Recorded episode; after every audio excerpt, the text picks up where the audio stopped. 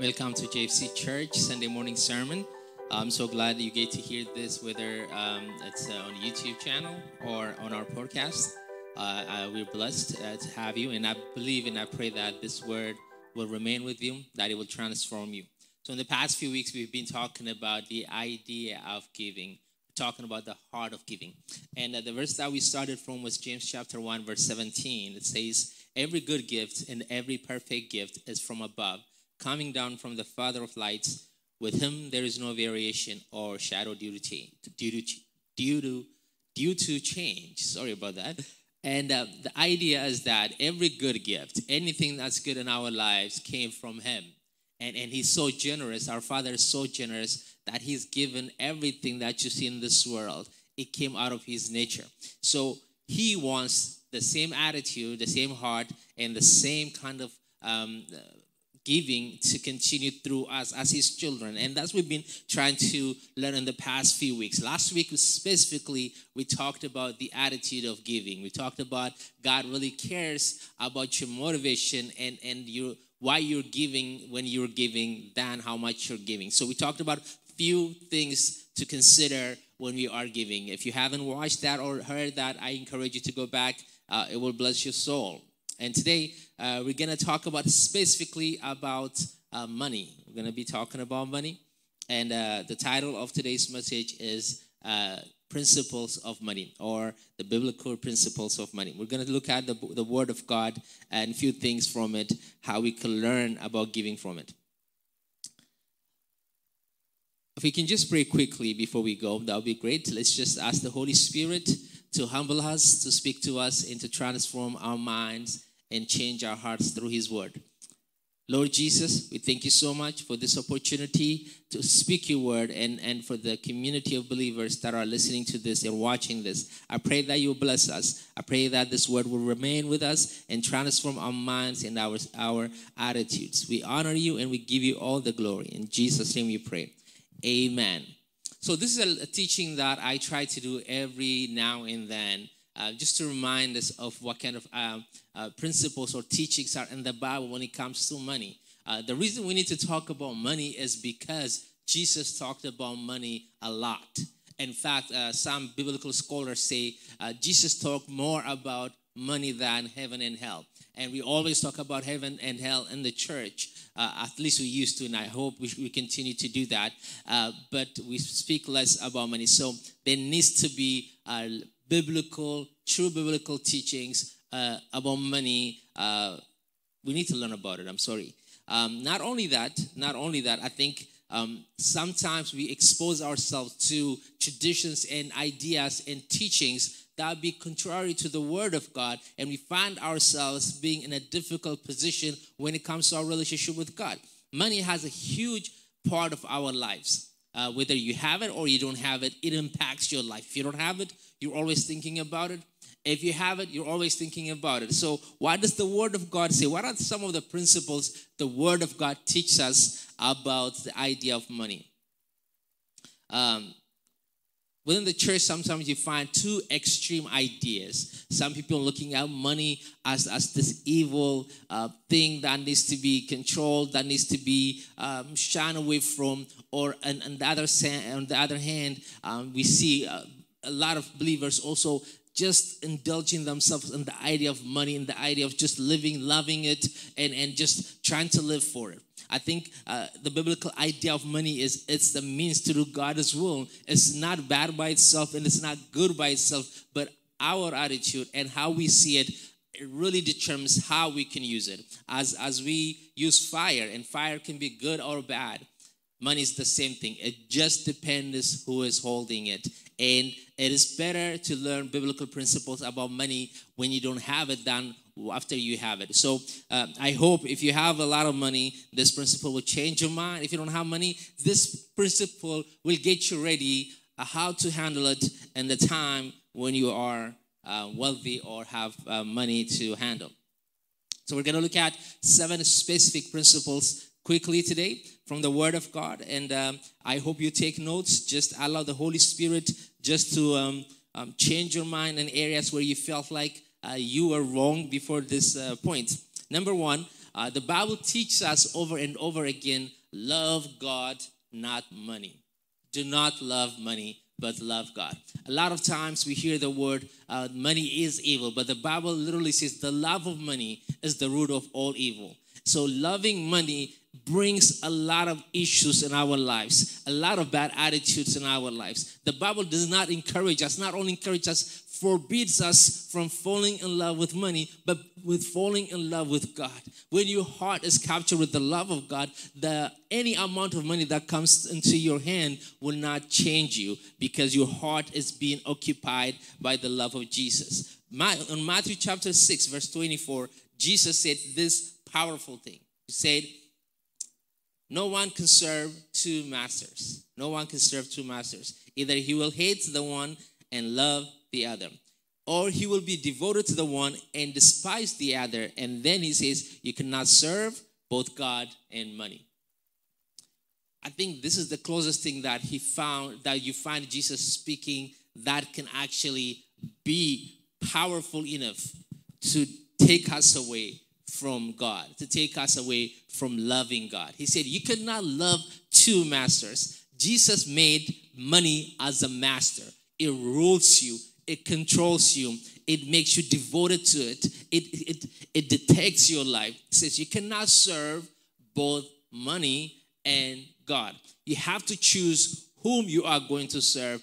And the one you are going to serve is the one you love the most. Because it says, when you try to serve both masters, you're gonna love one, one of them and you're gonna hate the other one. So you have to choose which one is going to be your master. So if you think loving God, love God is uh, the one worthy of your love, just make him the only master in your life. Do not bring any competition. So the Bible reminds us the power of money. In fact, here the context, uh, you cannot serve both God and money is money is mammon which means a god of wealth in those ages. It's a, a, Greek god that people worshipped as being a god of wealth, a god of money. And he said, It is a spirit. It is a spirit. You can't just worship God and at the same time fall in love with money and expect to continue to love both. One of them is going to win. So, love God, not money. On Matthew chapter 19, verse 21 to 24, Jesus continues to showcase the power of money in people's lives when it comes to our relationship with God and whom we love the most. This story is one of the saddest story in the Bible because a young man came to Jesus and he asked him, "What should I do to keep the law of God?" And um, Jesus told him, "You know the law: do not kill, do not do that. You know all the laws of the Old Testament. Keep those." And he said, "I've done those since I was young." And and most, most probably this guy, this young man was devoted in the ways of the Lord that he obeyed these things because the Bible says Jesus loved him. Jesus liked him. Look at this guy. He's passionate and he will ask him something more. Then, when he said, I've done all this, Jesus answered, If you want to be perfect, though, sell your possessions and give to the poor, and you will have treasure in heaven. Then come, follow me. When the young man heard this, he went away sad because he had great wealth. Then Jesus said to the disciples, I tell you the truth, it is hard for a rich man to enter the kingdom of heaven. Again, I tell you, it's excuse me, it's easier, it's easier for a camel to go through the eyes of a needle than for a rich man to enter the kingdom of God. When the disciples heard this, they were greatly astonished and asked, Who then can be saved? Jesus looked at them and said, With man, this is impossible, but with God, all things are possible. He's giving us the promise of what's yet to come the power of the gospel, the power of the Holy Spirit that can snatch us away from the love of money. But this young man, just think about this young man loving God, obeying God, and in all aspects of his life. But one thing when Jesus said, Hey, leave everything, give it to the poor, and follow me. I just want you to think right here this is the only person aside from the 12 disciples that Jesus asked to follow him. So a lot of Bible scholars also believe that this could have been the replacement for Judas because he was invited to join to follow Jesus. Sometimes when people were really touched and healed, when they asked Jesus to follow him, he would tell them, No, You can't follow me. But this guy got that invitation. But the only thing that hindered him from following Christ fully was the fact that he had great wealth and he loved his money more than he loved his God.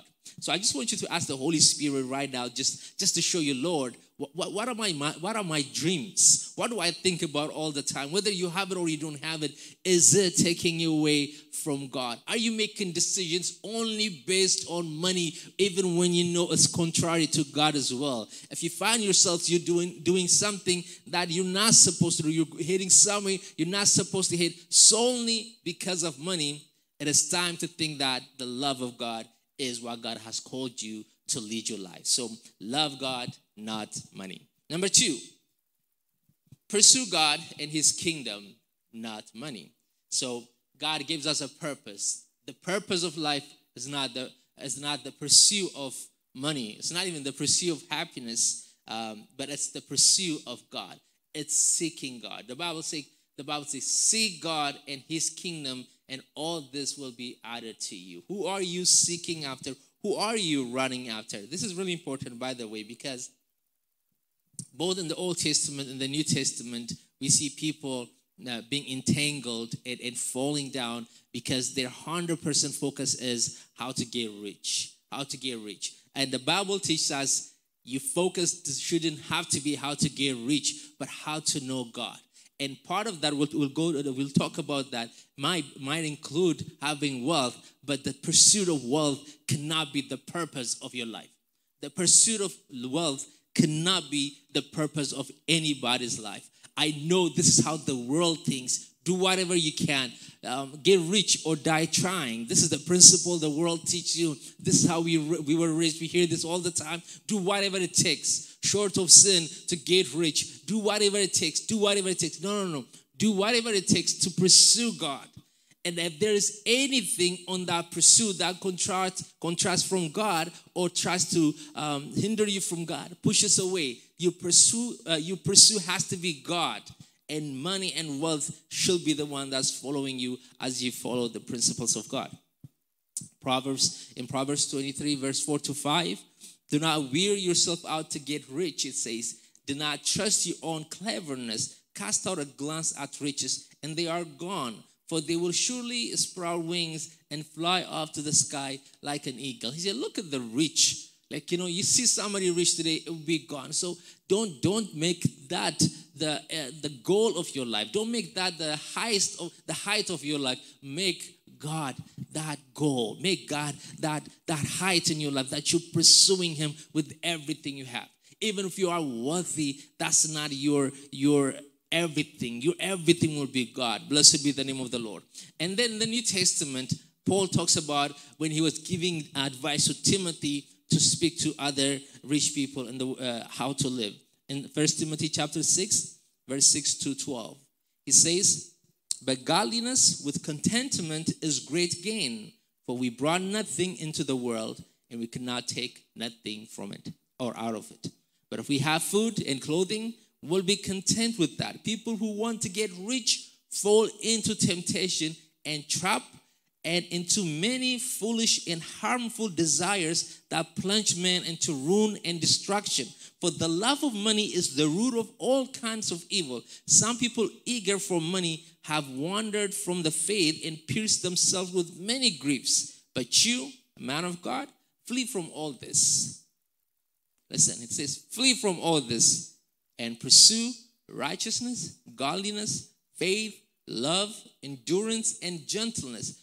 Fight the good fight of the faith. Take hold of the eternal life to which you were called when you made your, your good confession in the presence of many witnesses. He reminds him, he reminds Timothy, hey, Many have wandered of the faith because they were so blinded with the love of money. And the love of money is the root of all kinds of evil. But you, young man, but you do not pursue that. Do not pursue that. Pursue these spiritual virtues. Pursue the eternal life. Pursue Christ. Fall in love with God. Continue to do that don't make that the goal of your life. Don't make that the, the target of where you're heading. Let Christ be that, that target. We'll talk about contentment. He mentioned it a little bit right here. Number three, trust God, not money. You know, when you don't have money, a lot of people are able to trust God. It's easy to trust God when you don't have money because uh, you don't have options. You're like, you know, God, I have nothing. I got nobody. I'm going to trust in you. I know you're the Jehovah Jireh. You sing all Jehovah Jireh songs. You trust in the Lord. You confess. You speak against poverty. You just continue to trust in Him. And He comes through like, wow, you're amazing. My faith has increased. And then when it's your season change, you have money or your banks for everything your heart trusts on that money. And how much it grows and how much it goes down determines the level of your anxiety. Here, the Bible teaches us not to put our trust in money, not to put our trust in our bank accounts, but to put our trust in the Lord. And as I said, this is a principle. This is the way we should think. This is the way we should live our life. In Ecclesiastes, sorry, in Proverbs chapter 11, verse 28, he who trusts in his riches will fall, but the righteous shall flourish as the green leaf says the, the righteous is like a tree planted by the stream. The change in the season is not affected, for its root is attached to the stream that is flowing right next to it. So your trust should not be in the season that you're in, but in the root you're established in, and that is God Himself. Trust in the Lord. Trust in the Lord. Trusting in the Lord is not when we don't have option. Trusting in the Lord is even when we have options. There are times in the Old Testament, all these kings will have these alliances that they created for a time of war.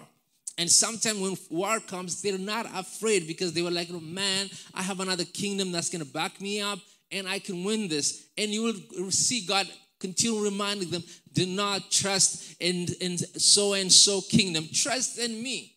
Trust in me. So some kings will choose to trust those kingdoms rather than trusting God, and you see them suffering at the end. But you also find some good kings, even though they have these alliances, relationships with other nations and powerful countries, they will trust in the Lord and they will do what God is asking them to do, and you see them being victorious. So trust is not when we don't have option. Trust is a virtue of at all times. I know trust is a tricky thing because it's a process and, and it almost feels like one day you will have it, the next thing in different situation you lose it, and then you picked it up. It's a lesson that are continually being taught to us, but I hope you don't uh, get out of this lesson and will continue to grow in trusting the Lord because He is trustworthy, because He is worthy of our trust. Number four, be satisfied with God not money. Be satisfied with God, not with money. In Ecclesiastes chapter 5, verse 10, whoever loves money never has enough. Whoever loves wealth is never satisfied with their income. This too is meaningless. Solomon says, whoever loves money never has enough. This satisfaction does not come because you have money. Satisfaction comes from the Lord. Wealthy people are always trying to get wealthy and and and people who don't have money are always trying to get money. But the bible says put your satisfaction in the lord. He's not telling us not to work not to get money but he's telling us to put our satisfaction in the lord. Are you satisfied in your relationship with god? Are we satisfied in the way that we relate to him? Are we satisfied with the blessing that he gave us? Because you can never be satisfied. The desire of man can never be satisfied that idea, if I only have this much money, I will be happy is an illusion. If I only can make this much a month, I will be satisfied is an illusion. Here is a fact the more your income increases, so does your expense, so does your desire, so does your um, quality of choice also increases. So don't have this uh, illusion that you will be satisfied with certain amount of money real satisfaction comes from having this relationship with God and living for Him. And that should quench the hunger and the thirst of our soul. Number five, hope in God, not money. Hope in God, not in money. Put your hopes in the Lord. Trust is about now, hope is about your future. Put your future in the Lord. The Bible teaches us to be diligent with what we have. Hopefully, we'll talk about it um, next week. The Bible teaches us uh, to be hard workers. The Bible teaches us to save, to invest, and all that kind of stuff for our future. The Bible does not tell us to be blind about our future. But you know, money can be taken away with, for so many reasons. So many things can happen and it can be gone away. You can't, you can't put your hope in your wealth and your money. You have to put your hope in the Lord. The Bible says, do not put your treasure on earth where there is moth that will destroy it. But he said, put your treasure in heaven.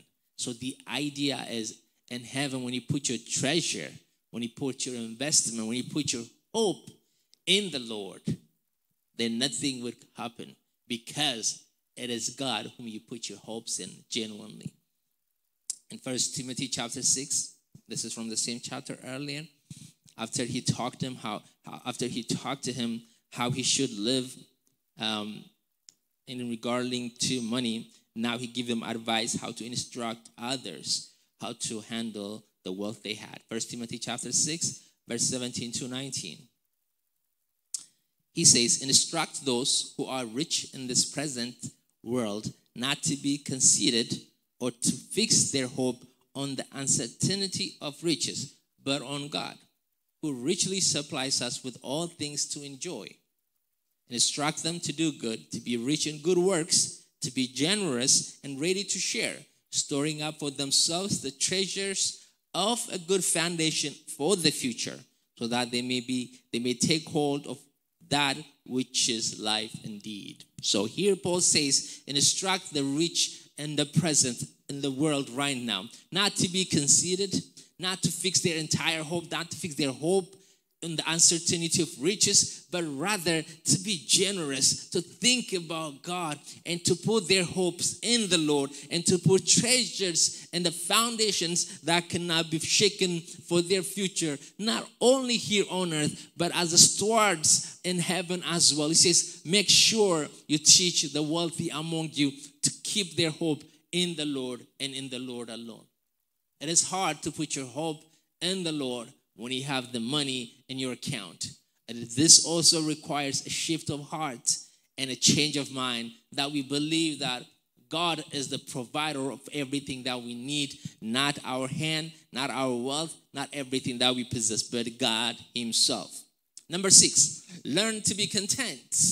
Learn to be content. Another principle is contentment. One of the most famous verse in the Bible in Philippians chapter 4 is I can do all things through Christ who strengthens me. And I've said this before as well. This verse is not about being able to do great things in the future. It's not about trying to achieve more in our lives. We see a lot of us quoting this verse saying, Hey, I can do all things through Christ who strengthens me. I can do whatever I want. I can do more. I can earn more. But the Bible in the principle in this verse is actually about being content. It's about being content. Philippians chapter 4, from the first verse 10 to 13. Let's read it in context. I rejoice greatly in the Lord that at last you renewed your concern for me. Indeed, you were concerned, but you had no opportunity to show it.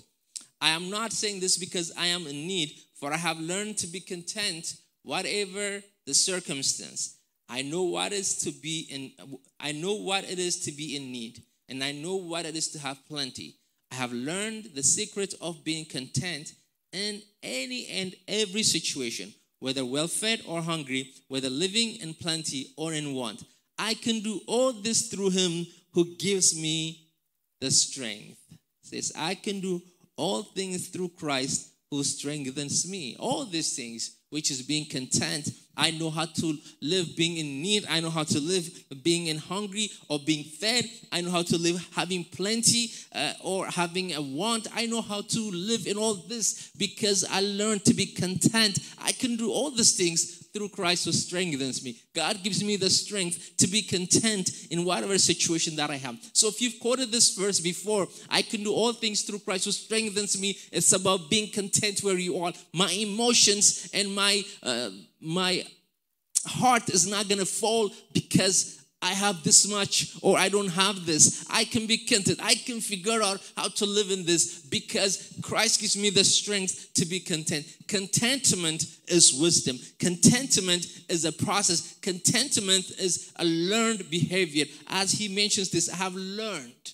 You're not going to be content overnight. It requires a change of heart, a transformation of mind, and you can learn to be content. The Lord will give you the strength to be content. Contentment really saves us from unnecessary fights, unnecessary emotional turmoils. I love people who are content. Contentment is not um, laziness, contentment is not um, uh, settling for less. Contentment is being okay, whatever, whatever circumstance they're in.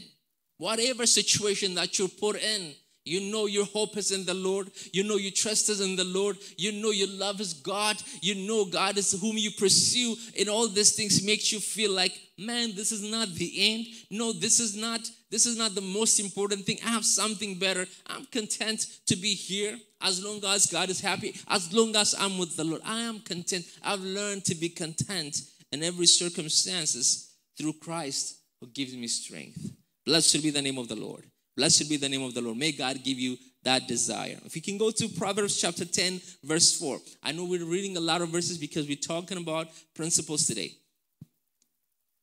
Proverbs 10 4. Lazy hand make for poverty, but diligent hands bring wealth. Ephesians chapter 4, verse 2 and 8. Anyone who has been stealing must steal no longer, but must work, doing something useful with their own hands that they may have something to share with those in need. So, work hard so you can give more. Work hard so you can be generous, is the seventh principle. What I meant here is contentment is not a stage for laziness. The Bible says, lazy hands makes, po- makes for poverty, and diligent hands brings wealth. And in Ephesians, Paul speaks something very prof- uh, profound in a small verse.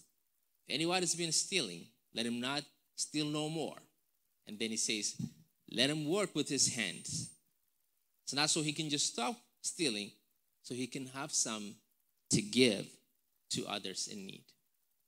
God wants us not only to have enough for ourselves, He wants us to have enough so we can give to others.